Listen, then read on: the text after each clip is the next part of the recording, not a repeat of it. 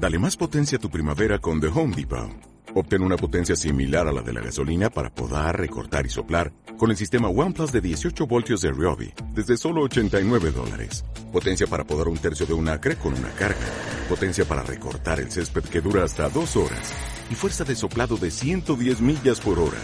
Todo con una batería intercambiable. Llévate el sistema inalámbrico OnePlus de 18 voltios de Ryobi. Solo en The Home Depot. Haces más. Logras más. La niña fea. Aquella noche se reunieron bajo el templo once sirvientes del dios de muchos rostros, más de los que nunca había visto juntos. Los únicos que entraron por la puerta fueron el señor menor y el hombre gordo. Los demás llegaron por pasadizos secretos a través de túneles y pasajes. Vestían sus túnicas blancas y negras, pero cuando se sentaron todos se quitaron la capucha para dejar al descubierto el rostro que habían elegido aquel día. Las sillas altas, al igual que las puertas del templo que se alzaba sobre ellos, eran de ébano y de arciano. Las de ébano llevaban en la parte trasera del respaldo una incrustación de arciano con un rostro tallado, y las de arciano un rostro tallado en ébano. Un acólito montaba guardia en un rincón con una frasca de vino tinto. A ella le había tocado el agua. Cuando algún devoto quería beber, alzaba la vista o movía un dedo, y uno de ellos, o los dos, acudía a llenarle la copa.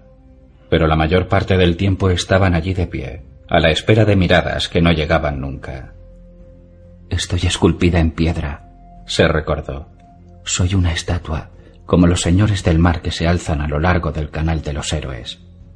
La jarra de agua pesaba mucho, pero tenía los brazos fuertes. Los sacerdotes se comunicaban en el idioma de bravos, aunque en una ocasión tres de ellos se pusieron a discutir acaloradamente en alto valirio. La niña lo entendía casi todo, pero hablaban en voz baja y no siempre alcanzaba a distinguir las palabras. Conozco a este hombre, dijo un sacerdote con la cara marcada por la peste. Conozco a este hombre, repitió el hombre gordo mientras ella le servía agua. Yo no lo conozco, intervino el hombre guapo. Yo le haré entrega del don. Más tarde, el bizco dijo lo mismo de otra persona. Pasadas tres horas de vino y conversación, se marcharon todos los sacerdotes menos el hombre bondadoso, la niña abandonada y el de las marcas de peste. Había perdido el pelo y tenía las mejillas llenas de llagas supurantes. Le goteaba sangre de un agujero de la nariz y también tenía sangre seca en las comisuras de los ojos. Nuestro hermano quiere hablar contigo, niña, le dijo el hombre bondadoso. Si quieres, siéntate. Se sentó en una silla de arciano con rostro de ébano. Las llagas supurantes no le inspiraban temor. Llevaba demasiado tiempo en la casa de blanco y negro para asustarse de un rostro falso. ¿Quién eres? le preguntó el hombre de la peste cuando se quedaron a solas. Nadie.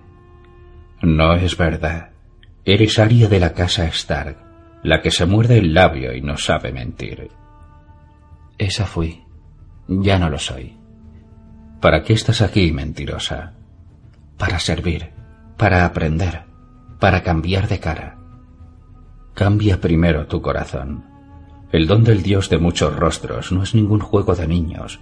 Serías capaz de matar por motivos propios, por placer. ¿Lo niegas? Lo se mordió el labio y el hombre la bofeteó. Le ardía la mejilla, pero sabía que se lo había ganado. Gracias. Unas cuantas bofetadas más y dejaría de morderse el labio. La que se mordía el labio era Aria, no la loba nocturna. Lo niego. Mientes. Veo la verdad en tus ojos. Tienes ojos de lobo y te gusta la sangre. Ser Gregor, pensó sin poder contenerse. Dunsen, Rafael Dulce, Ser Ilin, Ser Merin, la reina Cersei. Sabía que si decía algo tendría que mentir, de modo que guardó silencio. Me han dicho que fuiste una gata que rondaba por los callejones y olía a pescado, que vendía berberechos y mejillones. Llevabas una vida insignificante, lo adecuado para una criatura insignificante como tú. Solo tienes que pedirlo y te la devolveremos. Empujarás la carretilla, pregonarás tus berberechos y serás feliz. Tienes el corazón demasiado blando para ser una de nosotros. ¿Quiere echarme? No tengo corazón, solo un agujero. He matado a mucha gente. Puedo matar si es lo que queréis de mí. ¿Te gustaría? Puede. No conocía la respuesta. Entonces este no es tu lugar. En esta casa la muerte no es plato de gusto. No somos guerreros, soldados, ni jaques henchidos de arrogancia. No matamos para servir a un señor ni para llenarnos la bolsa, y tampoco por vanidad. Nunca otorgamos el don por placer ni decidimos a quiénes matamos. Solo somos sirvientes del Dios de muchos rostros. Valardo Jaeris. Todo hombre tiene que servir. Las palabras te las sabes, pero tienes demasiado orgullo para servir. Un sirviente tiene que obedecer con humildad. Obedezco. Puedo ser más humilde que nadie. No me cabe duda de que serías la mismísima diosa de la humildad, dijo con una risita. Pero, ¿estás dispuesta a pagar el precio? ¿Qué precio? El precio eres tú. El precio es todo lo que tienes y todo lo que puedas esperar tener. Te quitamos los ojos y te los devolvimos. Te quitaremos las orejas y caminarás en silencio. Nos darás las piernas y te arrastrarás. No serás hija de nadie, esposa de nadie, ni madre de nadie. Tu nombre será un embuste, y ni la cara que lleves será la tuya. Estuvo a punto de morderse el labio otra vez, pero se contuvo a tiempo. Mi rostro es un estanque oscuro. Lo oculta todo, no me muestra nada. Pensó en todos los nombres que había tenido. Arri, comadreja, perdiz, gata de los canales. Pensó en Aria Caracaballo, la niña idiota de Invernaria. Los nombres no tenían importancia. Estoy dispuesta a pagar el precio. Dadme un rostro. Los rostros hay que ganárselos. Decidme cómo.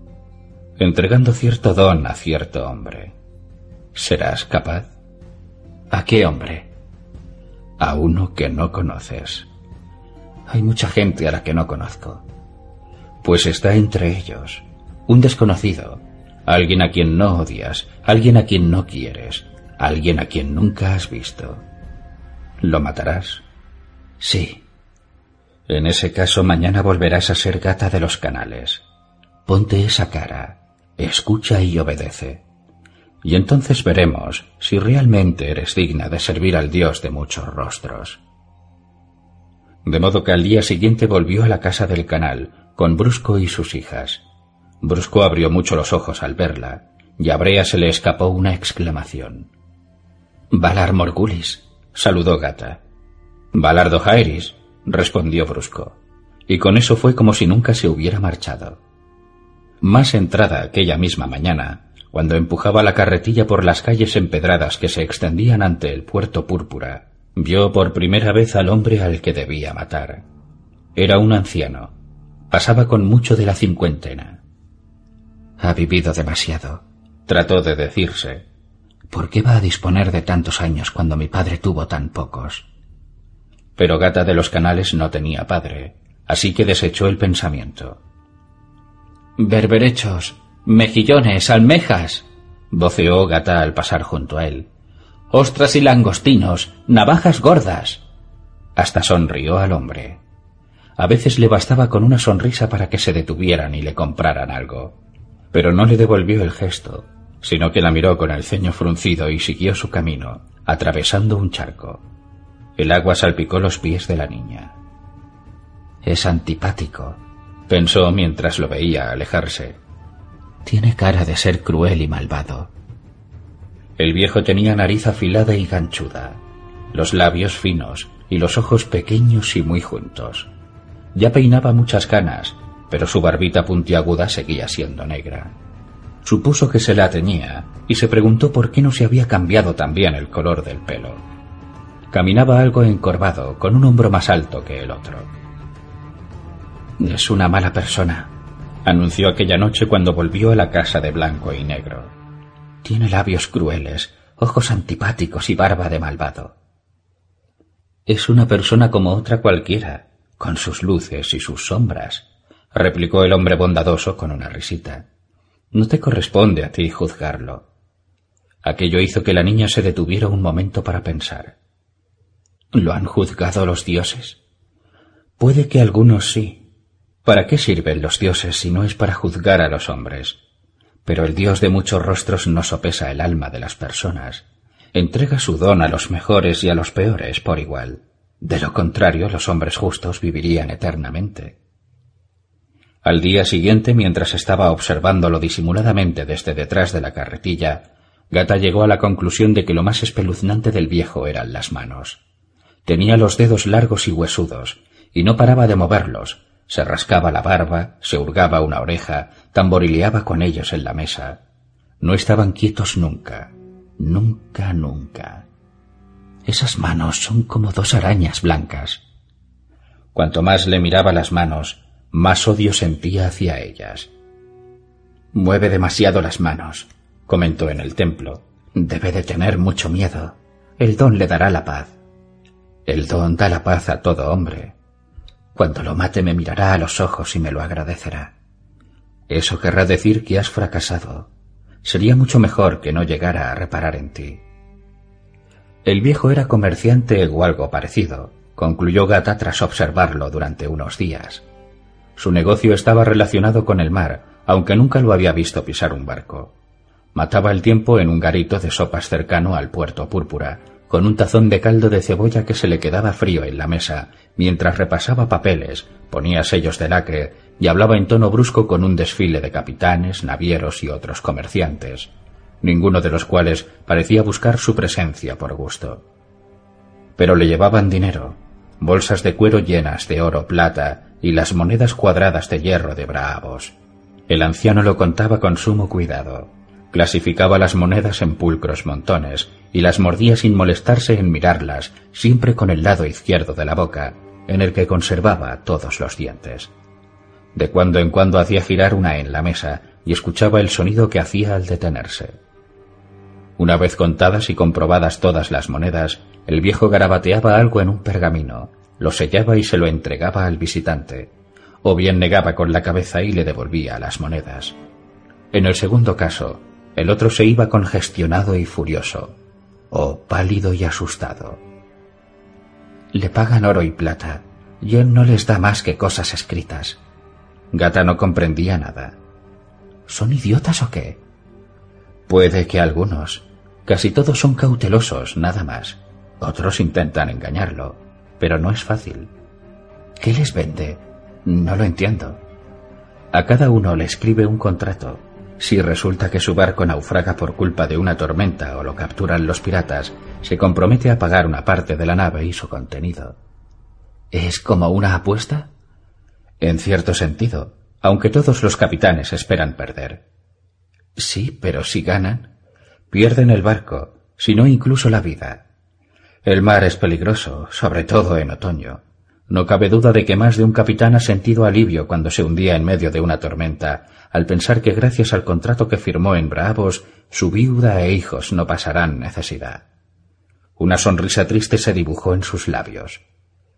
Pero una cosa es escribir un contrato y otra cumplirlo. Uno de esos hombres debe de odiarlo mucho, comprendió Agata. Uno de ellos vino a la casa de blanco y negro y rezó al dios para que se lo llevara. Le habría gustado saber de quién se trataba, pero el hombre bondadoso no quiso decírselo. No es asunto tuyo. ¿Quién eres? Nadie. Nadie no hace preguntas. Le cogió las manos. Si te consideras incapaz de hacer esto, no tienes más que decirlo. No hay motivo para avergonzarse. Algunos han nacido para servir al Dios de muchos rostros, y otros no. Solo tienes que decirlo y te quitaré la carga de esta misión. Lo haré. Ya dije que lo haría y lo haré. Pero ¿cómo? Eso era lo más difícil. Tenía dos guardias, un hombre alto y delgado, y otro bajo y corpulento. Lo acompañaban a todas partes, desde que salía de su casa por la mañana hasta que volvía por la noche, y no permitían que nadie se acercara al anciano sin su visto bueno. En cierta ocasión, un borracho tambaleante estuvo a punto de tropezar con él cuando salía del garito de sopas, pero el guardia más alto se interpuso entre ellos y derribó al borracho de un empujón. En el garito, el guardia más bajo siempre probaba en primer lugar el caldo de cebolla, y el viejo esperaba para beberlo hasta que estaba frío, tiempo suficiente para asegurarse de que su guardia se encontraba bien. Tiene miedo, comprendió, o sabe que alguien quiere matarlo. No lo sabe, lo sospecha, corrigió el hombre bondadoso. Los guardias lo siguen hasta cuando va a hacer aguas menores, pero él no los acompaña cuando van ellos. El alto es el más rápido. Esperaré hasta que vaya a aliviarse. Entraré en el garito y le clavaré un puñal al viejo en el ojo. ¿Qué hay del otro guardia? Es muy lento y torpe. También puedo matarlo. ¿Acaso en el campo de batalla eres una carnicera que mata a todo el que se cruza en su camino? No. Eso creía. Sirves al Dios de muchos rostros, y los que servimos al Dios de muchos rostros solo entregamos su don a los elegidos, a los que llevan la marca. Matarlo a él, solo a él, comprendió la niña. Aún tuvo que observarlo tres días más antes de dar con la manera, y necesitó practicar un día entero con el dedal de cuchilla. Rogo el Rojo le había enseñado a utilizarlo, pero no había robado un monedero desde antes de que le quitaran los ojos, y tenía que asegurarse de que no se le había olvidado. Con velocidad y sigilo, así, sin torpezas, se dijo mientras sacaba la cuchilla de la manga una y otra vez. Cuando supo con certeza que aún se le daba bien, afiló el acero con una piedra de amolar hasta que brilló con luz azul plateada a la llama de la vela. Lo que le faltaba era más complicado, pero contaba con la ayuda de la niña abandonada. Mañana entregaré el don a ese hombre, le anunció durante el desayuno. El Dios de muchos rostros estará complacido. El hombre bondadoso se levantó. Hay mucha gente que conoce a Gata de los Canales. Si se sabe de esto, Brusco y sus hijas pueden tener problemas. Ya es hora de que dispongas de otro rostro. La niña no sonrió, pero estaba satisfecha. Ya había perdido a Gata en una ocasión y la había llorado. No quería volver a perderla. ¿Cómo seré? Fea. Las mujeres apartarán la mirada al verte. Los niños te señalarán con el dedo y los hombres fuertes se compadecerán de ti. Puede que alguno hasta derrame una lágrima. Cualquiera que te vea tardará en olvidarte. Vamos. El hombre bondadoso descolgó la lámpara de hierro del gancho y la guió más allá del estanque de aguas negras y las hileras de dioses oscuros y silenciosos, hasta los peldaños de la parte trasera del templo. Bajaron por ellos seguidos por la niña abandonada. Ninguno decía una palabra. Solo se oía el susurro quedo de las zapatillas en los escalones. Los dieciocho peldaños los llevaron a las criptas, donde se abrían cinco pasadizos abovedados, dispuestos como los dedos de una mano. Al llegar allí, los escalones se volvían más estrechos y empinados, pero la niña los había subido y bajado corriendo mil veces, y no la asustaban. Otros veintidós peldaños los llevaron al subsótano, donde los túneles eran angostos y retorcidos, como gusaneras negras que se adentraban en el corazón de la gran roca. Un pasaje estaba bloqueado por una fuerte puerta de hierro. El sacerdote colgó la lámpara de un gancho y se sacó una llave ornamentada de los pliegues de la túnica. El santuario. A la niña se le erizó el vello de los brazos. Todavía tenían que bajar más, hasta el tercer nivel, donde se encontraban las cámaras secretas a las que sólo podían acceder los sacerdotes. El hombre bondadoso hizo girar las llaves tres veces, con un sonido quedo, y la puerta se abrió en silencio gracias a las bisagras de hierro bien aceitadas. Al otro lado había más peldaños labrados en la roca. El sacerdote volvió a coger la lámpara y bajó, seguido por la niña, que iba contando los escalones. Cuatro, cinco, seis, siete. Ojalá se hubiera llevado el bastón. Diez, once, doce. Sabía cuántos escalones había entre el templo y la bodega, y entre la bodega y el subsótano. Hasta había contado los de la escalera de caracol que subía a la buhardilla y los de la escalerilla de madera que llevaba a la trampilla del tejado que daba paso a la alcándara del exterior, siempre azotada por los vientos. Pero aquella escalera no la conocía de nada, y por tanto era peligrosa. Veintiuno, veintidós, veintitrés. El aire parecía más frío a cada paso. Cuando llegó a treinta, se dio cuenta de que estaban por debajo de los canales. Treinta y cuatro, treinta y cinco. ¿Hasta dónde iban a bajar? Llevaba contados cincuenta y cuatro peldaños cuando por fin se detuvieron ante otra puerta de hierro. Aquella no estaba cerrada con llave. El hombre bondadoso la abrió y la cruzó, y ella lo siguió con la niña abandonada pisándole los talones.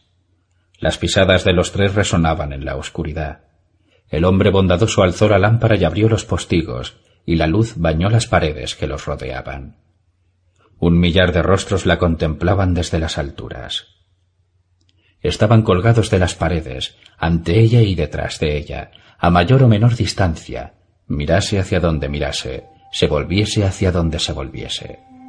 Vio rostros viejos y jóvenes, de piel clara y oscura, tersa y arrugada, con pecas y con cicatrices, caras hermosas y poco agraciadas, hombres y mujeres, niños y niñas, bebés, rostros sonrientes, rostros huraños, rostros que reflejaban codicia, lujuria o rabia, rostros lampiños y barbudos. Son máscaras, se dijo. No son más que máscaras. Pero mientras lo pensaba, sabía que no era verdad. Se trataba de pieles. ¿Te dan miedo, niña? preguntó el hombre bondadoso. Aún estás a tiempo de dejarnos. ¿De verdad es esto lo que quieres? Aria se mordió el labio. No sabía qué quería. Si me marcho, ¿a dónde puedo ir? Había lavado y desnudado cientos de cadáveres. Las cosas muertas no le daban miedo. Los traen aquí abajo y les cortan la cara. ¿Y qué? Era la loba de la noche. No se asustaba por unos trozos de piel. Son como caretas de cuero. No pueden hacerme daño. Quiero seguir. El sacerdote la guió hacia el otro extremo de la estancia, pasando frente a una hilera de túneles que conducían a pasadizos laterales. La lámpara iba iluminándolos a su paso. Un túnel tenía las paredes cubiertas de huesos humanos, y el techo reposaba sobre columnas de calaveras. Otro daba una escalera de caracol que descendía más aún. ¿Cuántos sótanos hay? se preguntó. Bajan y bajan y bajan. ¿Es que no acaban nunca? Siéntate, le ordenó el sacerdote. Ella obedeció. Ahora cierra los ojos. Eso hizo. Esto te dolerá, pero el dolor es el precio del poder. No te muevas. Inmóvil como una piedra, pensó. Se sentó completamente quieta. El corte fue rápido. La hoja era muy afilada. Debería haber notado el metal frío contra la piel, pero era cálido. Notó cómo le corría la sangre cara abajo, como un velo, cubriéndole la frente, las mejillas y la barbilla, y comprendió por qué le había hecho cerrar los ojos el sacerdote. Cuando le llegó a los labios, le supo a sal y a cobre. Se los lamió y se estremeció. Tráeme la cara, dijo el hombre bondadoso, la niña abandonada no respondió, pero se oyeron sus pisadas contra el suelo de piedra. Bebe esto, le dijo a Aria al tiempo que le ponía una copa en la mano. Se bebió el contenido de un trago. Era muy ácido, como morder un limón. Mil años atrás había conocido a una niña que adoraba los pasteles de limón. No, aquella no era yo. Solo era Aria. Los titiriteros se cambian de cara con artificios le explicó el hombre bondadoso. Y los hechiceros dejen sus apariencias con luces, sombras y deseos para engañar a la vista. Aprenderás esas artes, pero lo que hacemos aquí es más profundo. Los hombres sabios pueden ver lo que ocultan los artificios y las apariencias se disuelven bajo una mirada atenta. Pero el rostro que vas a ponerte será tan sólido y verdadero como aquel con el que naciste. No abras los ojos. Le echó el pelo hacia atrás con los dedos. Quédate quieta. Vas a notar una sensación extraña. Puede que te marees un poco, pero no te muevas. Sintió un tirón y oyó un susurro cuando le extendieron la cara nueva sobre la antigua. La piel seca y rígida le arañó la frente, pero cuando su sangre la empapó se tornó más suave y elástica. Las mejillas se le caldearon y sonrojaron. Sintió que el corazón le aleteaba en el pecho y durante un momento fue incapaz de respirar. Unas manos se le cerraron en torno al cuello, duras como la piedra, para ahogarla. Alzó las suyas para defenderse del atacante, pero no había nadie. La invadió un miedo espantoso, y entonces oyó un sonido, un crujido estremecedor, acompañado por una oleada cegadora de dolor. Ante ella flotó un rostro gordo, barbudo, cruel, con la boca deformada por la rabia. Respira, niña, respira y expulsa el miedo, expulsa las sombras. Él está muerto, ella está muerta y ya no sufre. Respira.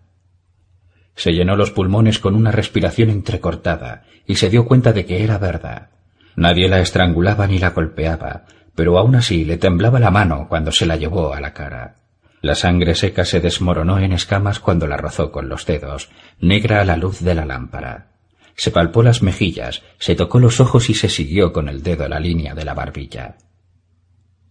Sigo teniendo la misma cara. ¿De verdad? ¿Estás segura? Estaba segura. No había notado ningún cambio, pero tal vez fuera una de esas cosas que no se notaban. Se pasó la mano por la cara, de arriba abajo, como había visto hacer a Jacken Hagar en Harrenhal. Cuando lo hizo él, su cara onduló y cambió. Cuando lo hizo ella, no pasó nada. La noto igual. Eso te parece, replicó el sacerdote. Pero ha cambiado. A ojos de otros, tienes rotas la nariz y la mandíbula, intervino la niña abandonada. También tienes un pómulo hundido y te falta la mitad de los dientes. Se recorrió la boca con la lengua pero no encontró agujeros ni dientes rotos. Es brujería, pensó. Tengo una cara nueva, una cara fea, maltratada. Puede que sufras pesadillas una temporada, le advirtió el hombre bondadoso. Su padre le daba palizas tan brutales y frecuentes que no dejó de sentir miedo y dolor hasta que vino a vernos. ¿Lo matasteis? Pidió el don para sí, no para él. Pues tendríais que haberlo matado a él. Fue como si el sacerdote le leyera la mente. La muerte acabó por acudir a buscarlo, como le sucede a todos los hombres, como le sucederá mañana a un hombre concreto. Cogió la lámpara. Ya no tenemos nada más que hacer aquí. Por ahora, las pieles que colgaban sobre ellos parecían seguirlos con los agujeros vacíos de los ojos cuando desanduvieron el camino hacia las escaleras. Durante un momento casi le pareció que movían los labios y se susurraban secretos con palabras tan quedas que no alcanzaba a oírlas. Aquella noche tardó en conciliar el sueño. Enredada en las sábanas, en la habitación fría y oscura, se agitaba sin parar, pero seguía viendo las caras en cualquier lado hacia el que se volviera. No tienen ojos, pero me ven. Había distinguido el rostro de su padre en la pared, y a su lado el de su señora madre. Bajo ellos en fila estaban los de sus tres hermanos. No, es esa otra niña. Yo soy nadie, y mis únicos hermanos visten túnicas blancas y negras. Pero allí estaba el bardo negro, y también el mozo de cuadra al que había matado con aguja, y el escudero regordete de la posada de la encrucijada, y más allá, el guardia al que había degollado en Harrenhal. El cosquillas también colgaba de la pared, con los agujeros negros de los ojos cargados de maldad.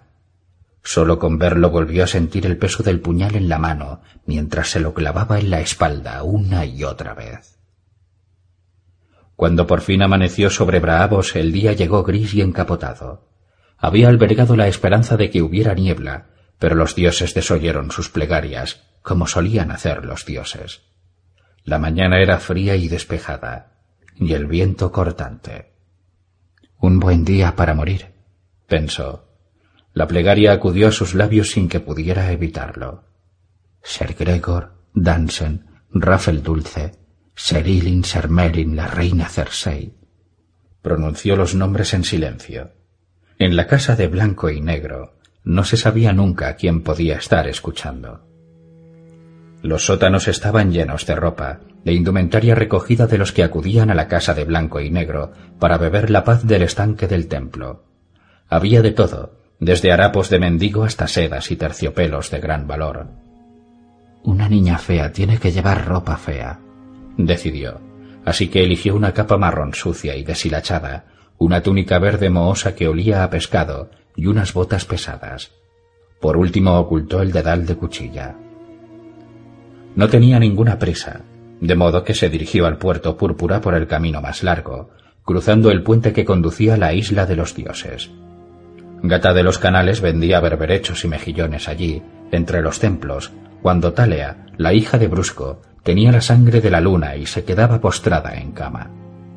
Casi esperaba verla vendiendo aquel día, tal vez junto a la casa de las mil habitaciones, que alojaba los altares abandonados de los dioses menores caídos en el olvido. Pero era una estupidez. Hacía demasiado frío, y a Talia nunca le había gustado madrugar. La estatua que adornaba la entrada del santuario de la dama doliente de Lis derramaba lágrimas de plata cuando la niña fea pasó junto a ella. Los jardines de Geleney estaban adornados con un árbol de cuarenta varas chapado en oro, con las hojas de plata batida. Tras las vidrieras del pabellón de madera del Señor de la Armonía, brillaban unas antorchas que iluminaban medio centenar de mariposas de vivos colores. La niña recordó que en cierta ocasión la esposa del marinero la había acompañado en su ronda y había estado hablándole de los dioses más extraños de la ciudad. Esa es la casa del gran pastor. Tríos, el tricéfalo, tiene aquella torre de las tres torretas. La primera cabeza devora a los moribundos, que renacen por la tercera. No sé para qué sirve la de en medio. Esas son las piedras del dios silencioso, y ahí está la entrada del laberinto del fijador de pautas. Según sus sacerdotes, solo aquellos que aprendan a recorrerlo pueden hallar el camino de la sabiduría. Detrás, ese edificio que hay junto al canal es el templo de Aquan, el toro rojo. Cada trece días sus sacerdotes degüellan a un ternero blanco y reparten cuencos de sangre entre los mendigos. No debía de ser el decimotercer día, porque los peldaños del toro rojo estaban desiertos. Los dioses hermanos Semos y Selloso soñaban en sus templos gemelos, cada uno en una orilla del Canal Negro, unidos por un puente de piedra labrada. La niña lo cruzó y se dirigió hacia los muelles. Pasó por el puerto del trapero y junto a las torres y cúpulas medio hundidas de la ciudad ahogada. Se cruzó con un grupo de marineros lisenos tambaleantes que salían en aquel momento del puerto feliz, pero no vio a ninguna puta. El barco estaba cerrado y vacío. Sin duda, los titiriteros aún dormían, pero más allá en el muelle junto a un ballenero y Benés, divisó a Taganaro, el viejo amigo de Gata, que lanzaba una pelota a Caso, el rey de las focas, mientras el último ratero al que había contratado trabajaba entre los espectadores. Se detuvo para mirar y escuchar un momento, y Taganaro no la reconoció, pero Caso ladró y aplaudió con las aletas. Sabe quién soy, o quizá es que huele el pescado. Se apresuró a seguir su camino. Cuando llegó al puerto púrpura el viejo ya se había refugiado en el garito de sopas y estaba contando las monedas de una bolsa mientras regateaba con el capitán de un barco. El guardia alto y flaco se encontraba junto a él, de pie, mientras que el bajo y regordete se había sentado cerca de la puerta para ver bien a cualquiera que entrara. Eso no tenía importancia, porque ella no pensaba entrar. Lo que hizo fue acomodarse en los pilotes de madera, a veinte pasos, mientras el viento borrascoso le agitaba la capa con dedos fantasmales. El puerto estaba muy transitado incluso en los días fríos y grises como aquel. Vio marineros en busca de prostitutas y prostitutas en busca de marineros. Dos jaques pasaron junto a ella, con las galas arrugadas y la espada golpeándoles los muslos, sosteniéndose el uno contra el otro en su caminar ebrio.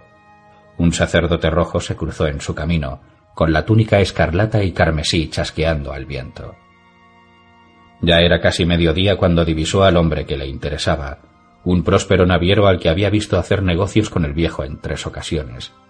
Era calvo y corpulento, y llevaba una gruesa capa de lujoso terciopelo marrón, con ribete de piel y un cinturón de cuero también marrón adornado con lunas y estrellas de plata.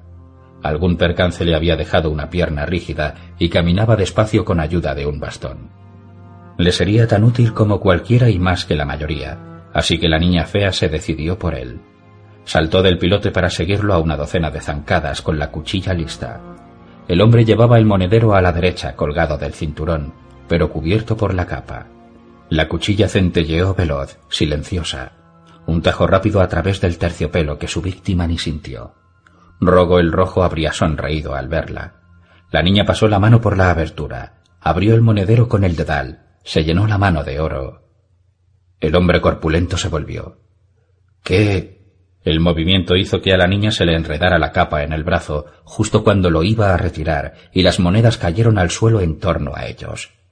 ¡Ladrona! Alzó el bastón para golpearla, pero ella le dio una patada en la pierna lesionada y echó a correr durante su caída, pasando como un rayo junto a una madre con su hijo. Más monedas se le cayeron de los dedos y rodaron por el suelo. Los gritos de ladrona, ladrona resonaban tras ella. Un posadero regordete junto al que pasó hizo una torpe tentativa de agarrarla del brazo, pero la niña lo rodeó, pasó junto a una prostituta que se desternillaba de risa y escapó por el callejón más próximo. Gata de los Canales conocía bien aquellas callejas, y la niña fea las recordaba. Corrió hacia la izquierda, salvó un muro bajo, cruzó de un salto un canal estrecho y se coló por una puerta abierta que daba a una especie de almacén polvoriento.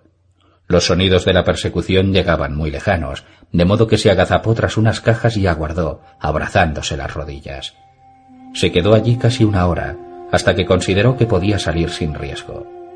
Trepó por la pared del edificio y recorrió los tejados, casi hasta el canal de los héroes. Para entonces, el naviero ya habría recogido las monedas y el bastón, y estaría en el garito de sopas. Tal vez estuviera tomándose un caldo caliente al tiempo que echaba pestes con el viejo de la niña fea que había intentado robarle la bolsa. El hombre bondadoso la esperaba en la casa de blanco y negro, sentado en el borde del estanque. La niña fea se sentó a su lado y puso una moneda entre ellos. Era de oro, con un rey en la cara y un dragón en la cruz. Un dragón dorado de poniente, dijo el hombre bondadoso. ¿Cómo ha llegado a tus manos? Nosotros no robamos. No lo he robado. Le he cogido una moneda, pero le he dejado otra de las nuestras. El hombre bondadoso comprendió al instante. Y con esa moneda y las otras que lleva en la bolsa pagará a cierto hombre. Poco después a ese hombre le fallará el corazón. ¿Es así? Qué triste. El sacerdote cogió la moneda y la tiró al estanque. Te queda mucho por aprender, pero quizá no seas un caso perdido. Aquella noche le devolvieron la cara de Arya Stark. También le llevaron una túnica, una de las túnicas gruesas y suaves que llevaban los acólitos, negra por un lado y blanca por el otro. Mientras estés aquí, siempre debes llevar esto, le dijo el sacerdote, pero no lo necesitarás mucho de momento. Mañana acudirás a Icenbaro para empezar el primer aprendizaje. Coge la ropa que quieras de las criptas, la guardia de la ciudad está buscando a cierta niña fea que frecuenta el puerto púrpura, así que será mejor que tengas un nuevo rostro.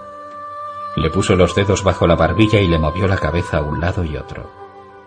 Esta vez, que sea bonito, tan bonito como el tuyo. ¿Quién eres, niña? Nadie.